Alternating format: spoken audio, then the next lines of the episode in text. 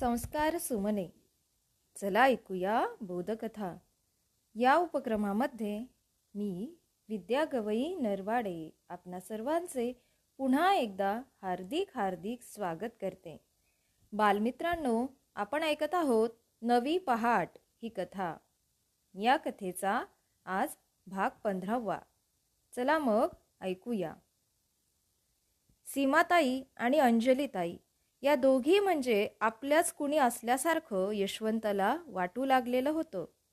त्यांचे स्वच्छ सुंदर कपडे मानेपर्यंत कापलेले केस उच्च शिक्षण यापैकी कशाचाही परकेपणा त्याला आता वाटत नव्हता. त्यांच्या मनातली माणुसकी आणि निरपेक्षपणे मदत करण्याची वृत्ती यामुळेच यशवंताला त्या आपल्या वाटू लागल्या. त्यांच्या येण्याच्या वाटेकडे तो डोळा लावून बसू लागला. त्यांच्याशी सुखदुःखाच्या गोष्टी बोलू लागला. आत्ताही त्यांच्या येण्याची तो वाट पाहत होता.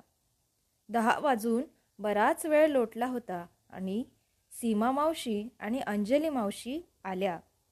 प्रथम यशवंताच्या कॉटकडे येत सीमाताई म्हणाल्या यशवंता उठून बस पाहू. तो हळूहळू उठून बसला. तसं दोघींच्या चेहऱ्यावर प्रसन्न हसू उमटलं. यशवंता आज तुझ्यासाठी आम्ही काय आणलंय माहीत आहे का? अंजलीताई म्हणाल्या. मला काही देखील नकोय आत्ता.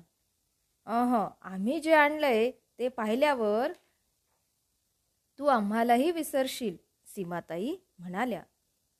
तसं कधीही होणार नाही. मी जन्मभर विसरेन का तुम्हाला? यशवंत म्हणाला. यशवंता आधी डोळे झाक पाहू. मी सांगेपर्यंत उघडायचे नाहीत हं. अंजलीताई यशवंतला म्हणाल्या. त्याने डोळे मिटले. काही क्षण तसेच गेले. उघड पाहू आता डोळे. दोघी त्याला म्हणाल्या. त्याने डोळे उघडले आणि गुरुजी चंदू. असे भावना अतिरेकाने तो ओरडला. स्वतःच्या डोळ्यांवर त्याचा विश्वास बसेना. त्याच्या भावाचा चंदूचा हात हातात घेऊन त्याचे प्रिय गुरुजी आज साक्षात त्याच्यासमोर उभे होते. त्याच्या डोळ्या देखत जो सर्वांसमोर मातीत गाडला गेला होता तो त्याचा चंदू. कसा घडला हा चमत्कार? यशवंत पुढे आलेल्या गुरुजींच्या गळ्याशी बिलगला. इतके दिवस दडपून ठेवलेलं दुःख आज बाहेर पडलं. चंदूला पोटाशी धरून तो आवेगानं वेड्यासारखे त्याचे मुके घेऊ लागला.